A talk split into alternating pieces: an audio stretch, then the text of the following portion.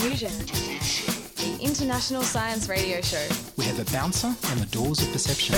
The good, the bad, the ugly. It gets pretty exciting. The myths, the truths.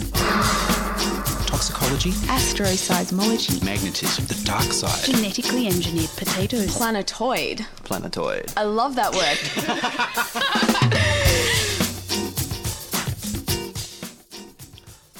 Hello and welcome to Diffusion. Listen to amazing and bizarre science infuse into your brain. I'm Ian Wolfe. On this edition, we'll feature grooving to the circadian rhythm and sperm teasing. But first up, here's the news with Patrick Ruby.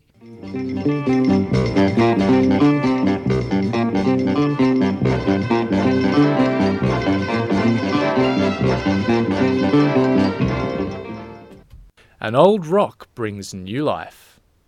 An asteroid that fell to Earth on the twenty-eighth of September nineteen sixty-nine may hold the key to the origin of life on Earth. New studies have been conducted on the asteroid by Raffaele Saladino of the University of Tuscia in Viterbo, Italy. His experiments are using a chemical which is present in space called formamide, and this chemical can be used to transform many biomolecules. What he did was to obtain one gram of this meteorite, ground it to powder, remove all the organic molecules and leave just the mineral behind, and then mix it with this chemical called formamide. The mixture was then heated to one hundred forty degrees Celsius for forty-eight hours, and the reaction produced nucleic acids, amino acids, carboxylic acids, and precursors to sugar, all basic molecules of life. One of the crucial findings of this study is that this mixture was able to generate both metabolic and genetic precursors, a whole range of essential molecules from just one mixture. Another crucial finding of this was that the minerals within the meteorite could be used to stabilize R N A, thought by many to be the first genetic material. R N A has not been able to be stabilized by such mixtures so far. This could point to a single origin of life on Earth from within the center of a meteorite. The research has been published in The Origins of Life and Evolution of Biospheres. That elusive origin of life is getting closer. And now, tobacco may help solve world hunger. Special genes found in the flowers of plants could be used to protect crops from fungal disease. Because of the pressures of climate change and the growing population, researchers predict that we'll need to increase our cereal production by about seventy percent. This includes increasing the, this includes increasing the yields of grains, rice, corn, and wheat. Research into new genes to help our crops has been conducted by Professor Marilyn Anderson of La Trobe University, Australia. Her research team has been researching a group of molecules called defensins, which have potent antifungal pro- which have potent antifungal molecules. They focused on one key defensin known as N A D one, found in the flowers of ornamental tobacco. The team of researchers are engineering transgenic crops to express these antifungal chemicals throughout the whole of a plant. So to take the gene from the flowers of tobacco and transfect them into the whole of a crop plant to make it defense itself, so that it can defend itself against fungi.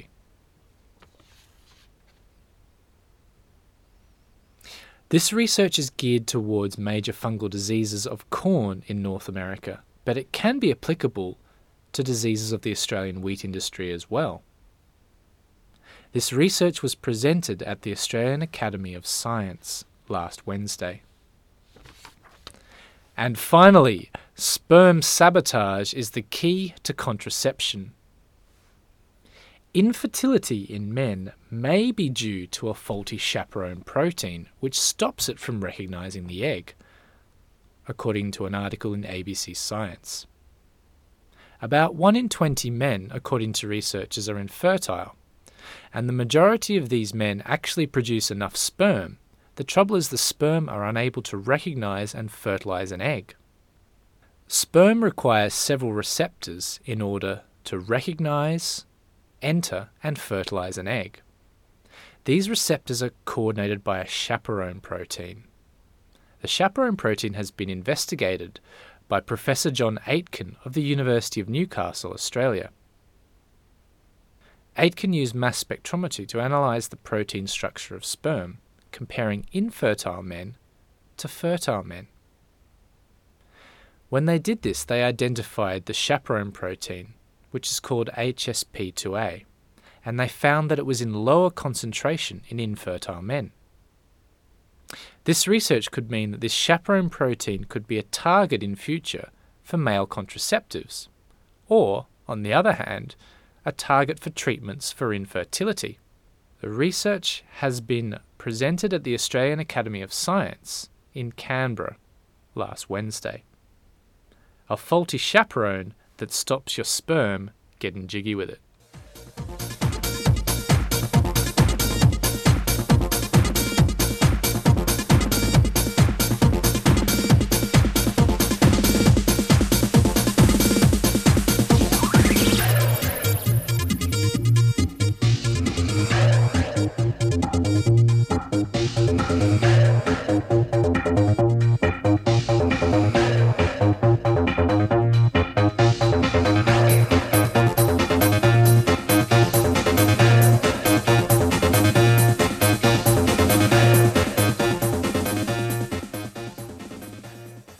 Thank you, Pat. So we've got this amazing substance, formamide, that lets you create nucleic acids from asteroid dust. It certainly does, Ian.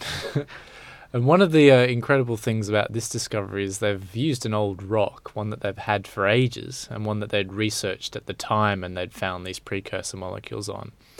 But the flavour of this research was that they were able to go a little bit further, and they were able to actually make lots of different types of molecules, so nucleic acids, sugars, carboxylic acids, amino acids even. They even made glycine, an amino acid from this, all from one batch of precursor substances and one chemical that they added, formamide.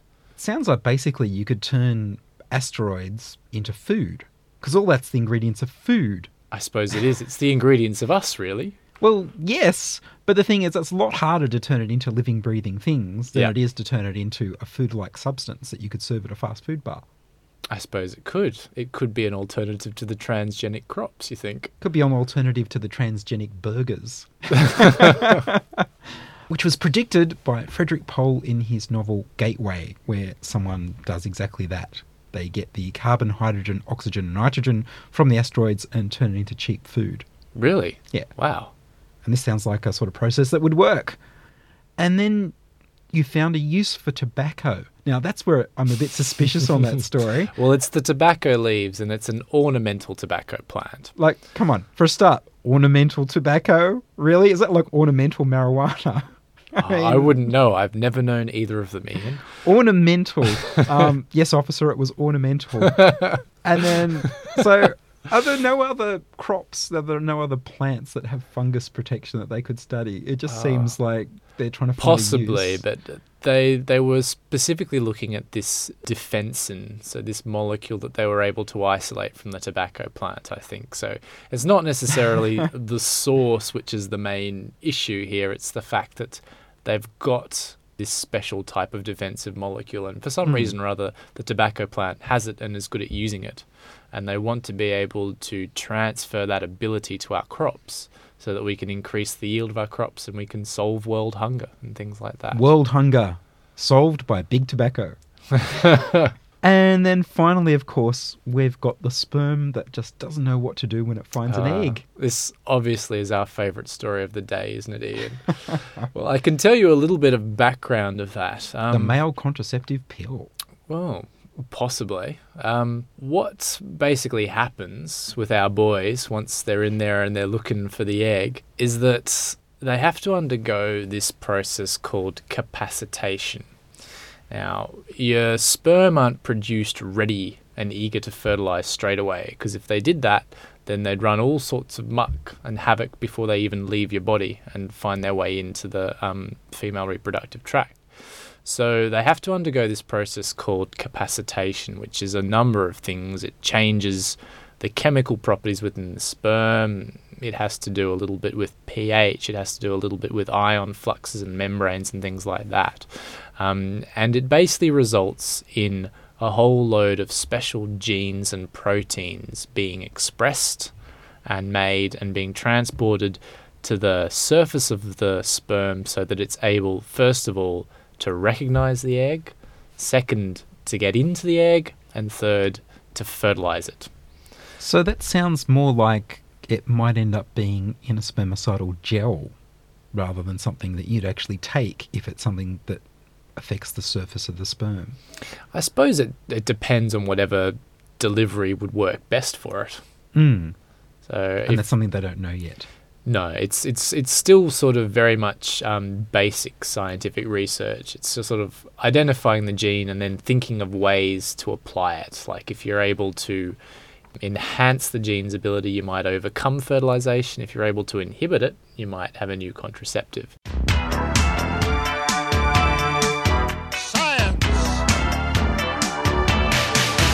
Lachlan Watmore on guitar.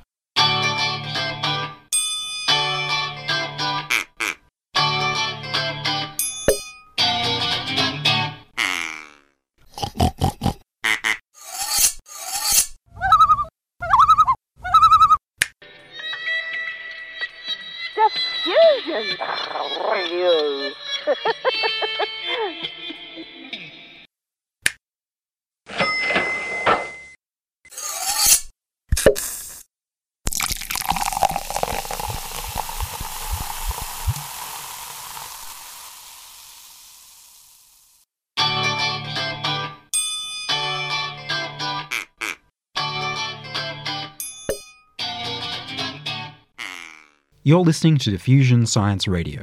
Send emails to diffusion at two S E R dot com. Brought to you across Australia on the Community Radio Network, into Sydney on two S E R, and over the internet on w w w dot diffusion radio dot com. And finally, Victoria Bond spoke to Professor Ian Hickey at Sydney University's Brain and Mind Research Institute about the emerging effect our circadian rhythm can have on our mood and mental health. I'm with Professor Hickey of the Brain and Mind Research Institute, and we're currently sitting in a sleep study room. Uh, Professor Hickey, could you tell me why that is? We're trying to look at the fundamental biology that underpins how people become depressed or develop other severe disorders like bipolar mood disorder and the onset of things like psychotic disorders, particularly in their adolescent or late life periods. Much of the work that I've been involved in over the last twenty-five years has been about ways in which people become depressed and what are the multiple different biological pathways that contribute to the onset of depression. There's a separate set of research we're involved in about the other social and environmental factors that are influencing that biology. But one of the problems that we've had is a great difficulty unpicking the different kinds of biology at different stages of life. And what are the fundamental systems that are disturbed in people with depressive conditions? Now, the reason we're sitting in a sleep laboratory is that one of the systems that we're most interested in is not just your sleep-wake cycle system, but the underlying circadian biology. That's your twenty-four hour body clock. And the extent to which we know that's disturbed in people with a range of different mood disorders. So we see people who get depressed when the season changes, when we go from autumn to winter, right now at this particular time of the year. In the month before, or six weeks before this particular period, we've seen people become elevated in their mood, manic, have the onset of bipolar disorder, so typically in late autumn or in early spring. Now that goes back to something we understand in other animals, which is the onset of hibernation, changes in their biological functions with season, which is another kind of cycle, the seasonal cycle, as distinct from what we study here, the twenty-four hour cycle. But the two cycles are linked, and those who have sensitive twenty-four hour cycles often also have sensitive season cycles. And they sit and are regulated by the brain through melatonin secretion by the pineal gland in relation to changes, in fact, in brightness in the sky at different parts of the seasons, but also throughout the day. So throughout the day, normal sunlight and activity suppresses melatonin. You stay awake, you're bright, you're active. At night, sunlight goes away, darkness comes on, melatonin is secreted, to go to sleep. If it's all worked out and it's all functioning properly, you have a normal, robust circadian system.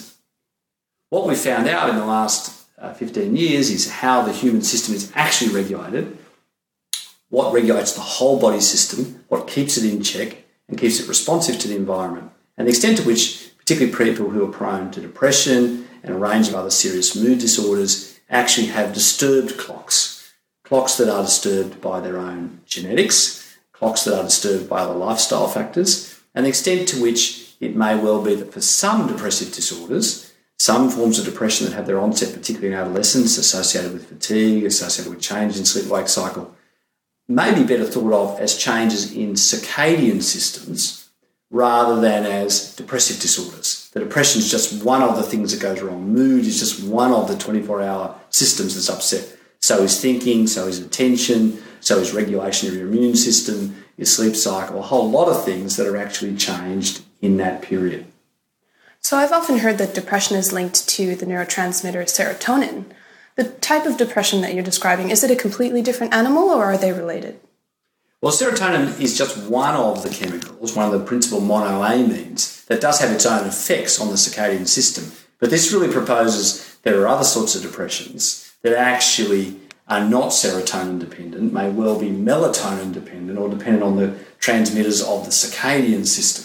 And we've just seen yeah, in Australia the release of the first antidepressant, new antidepressant that acts on the melatonin system directly because of stimulation of the melatonin receptors that has antidepressant effects, suggesting a quite different biological pathway to the traditional monoamine, serotonin, noradrenaline, dopamine type pathways that have been the basis of our therapeutics for the last fifty years. So it's a really interesting time of studying a different system, the melatonin system, the circadian system, both in terms of understanding how particularly some young people become depressed in the first place, what might be different therapeutic interactions, and in what ways they may be able to better regulate their own lifestyles or understand the way in which their own mood or energy levels change in relation to different environmental factors, like changes in the seasons, or like staying up too late studying or adjusting their lifestyles in different ways that may be putting them at risk, or may they may actually be able to use therapeutically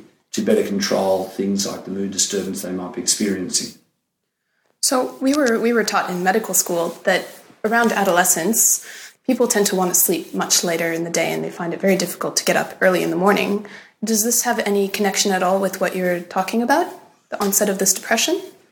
There are a series of normal processes that occur during adolescence related to first physiological development, which we recognise as puberty, the physical changes associated with sexual maturity, but also inside your head, there's a whole lot of other stuff going on in terms of brain maturity, and particularly frontal lobe development in later later adolescence and early adulthood is associated with further development of sleep-wake cycles, and particularly that period associated with going to bed later and sleeping later, and very deep sleep in association with that release of growth hormone, and you see particularly growth spurts, and particularly in boys, you know, they grow an inch every time they go to sleep, they get bigger, and that's all part of that period of that neurohormonal changes associated with brain development in late adolescence.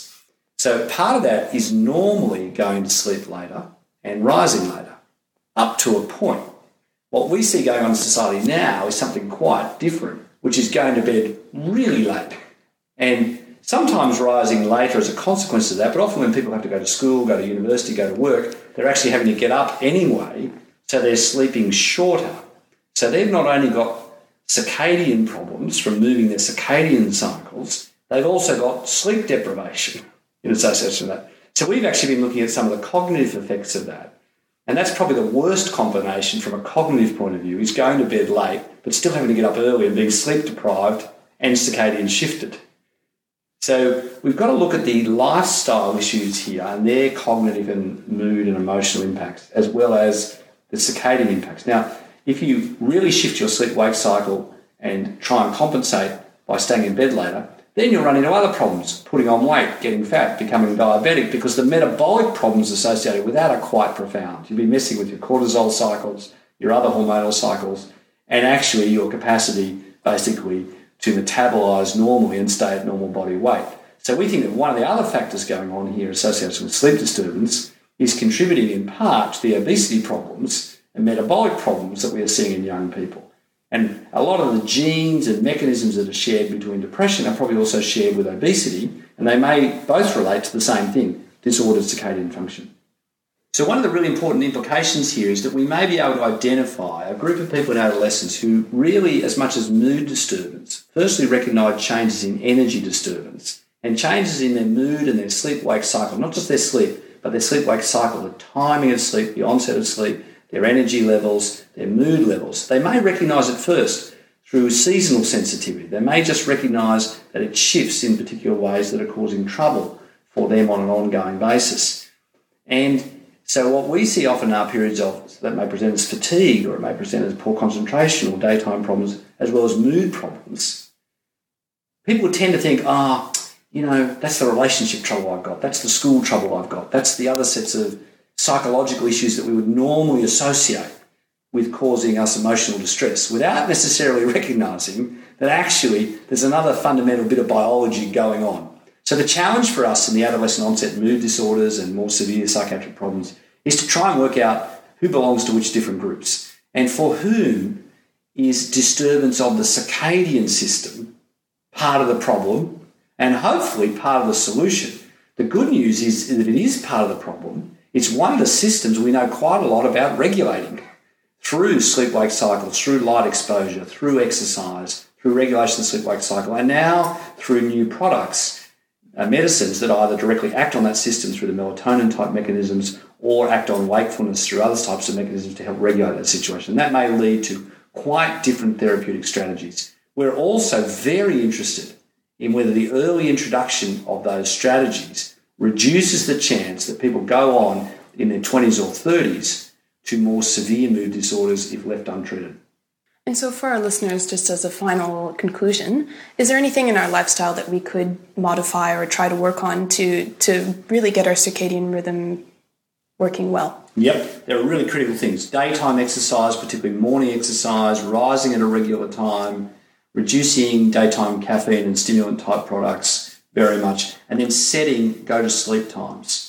And they need to be, often for uh, late adolescents, early adults, you know, in their twenties, they need to be in that kind of eleven o'clock kind of period, and people then need to be up at like seven typically the next day and stick to those types of issues. So it's physical activity outside, sunlight in the daytime, and it's trying to keep that nighttime stuff regular. And then if you own a phone and a computer and every other piece of technology, do not take it to bed with you. Put it somewhere else and try to sleep deeply, which is really essential to physical health as well as cognitive capacity. What we are seeing is a generation who goes to bed late. Instead of going to bed with someone they like, they go to bed with their phone, with their technology, with their computers, and it actually disturbs their sleep, keeps them more awake, sleeping probably less, and that having, for some people who are biologically sensitive, genetically sensitive, adverse effects. So reducing the risk for everybody, and if you're one of the people who's got one of these problems, these issues then become even more important. Professor, thank you very much. That was Professor Ian Hickey of the Brain and Mind Research Institute talking about recent developments in our understanding of circadian rhythms, sleep-wake cycles and depression. Relax. You're quite safe here. Am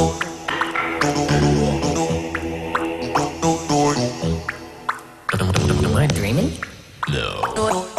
Where am I? In bed? What am I doing? Talking to myself. Look, I must have a star on my door. Or better still. A door? A door? A door? Oh. Swing doors, huh? Look, look, look, look. Okay, doors. Swing.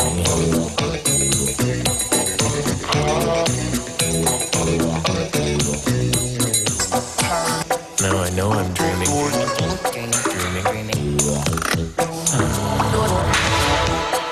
How do I get to sleep? We'll count those bars on the window. One, two, three, sleep. How do I get, how do I get to sleep? Please let me sleep. Poetry. That'll work. Come, sweet slumber, and shroud me in thy purple cloak. Doesn't even rhyme. Is that my tea's made? Paranoid, paranoid. I can't stand tea.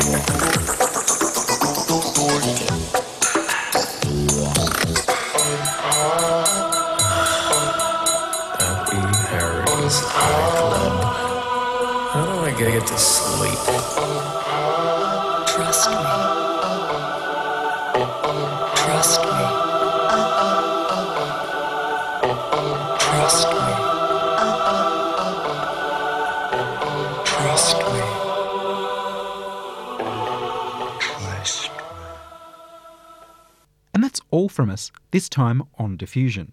You can send email to diffusion at two S E R dot com. That's diffusion at two S E R dot com, and tell us your thoughts, feelings and stories. If you'd like to be on radio and you live in Sydney, we need more volunteers on Diffusion.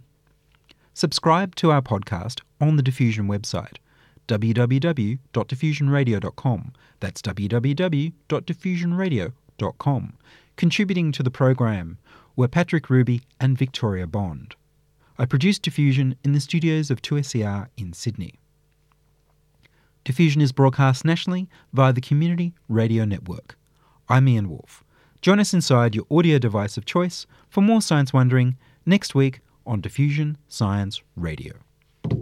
Yeah!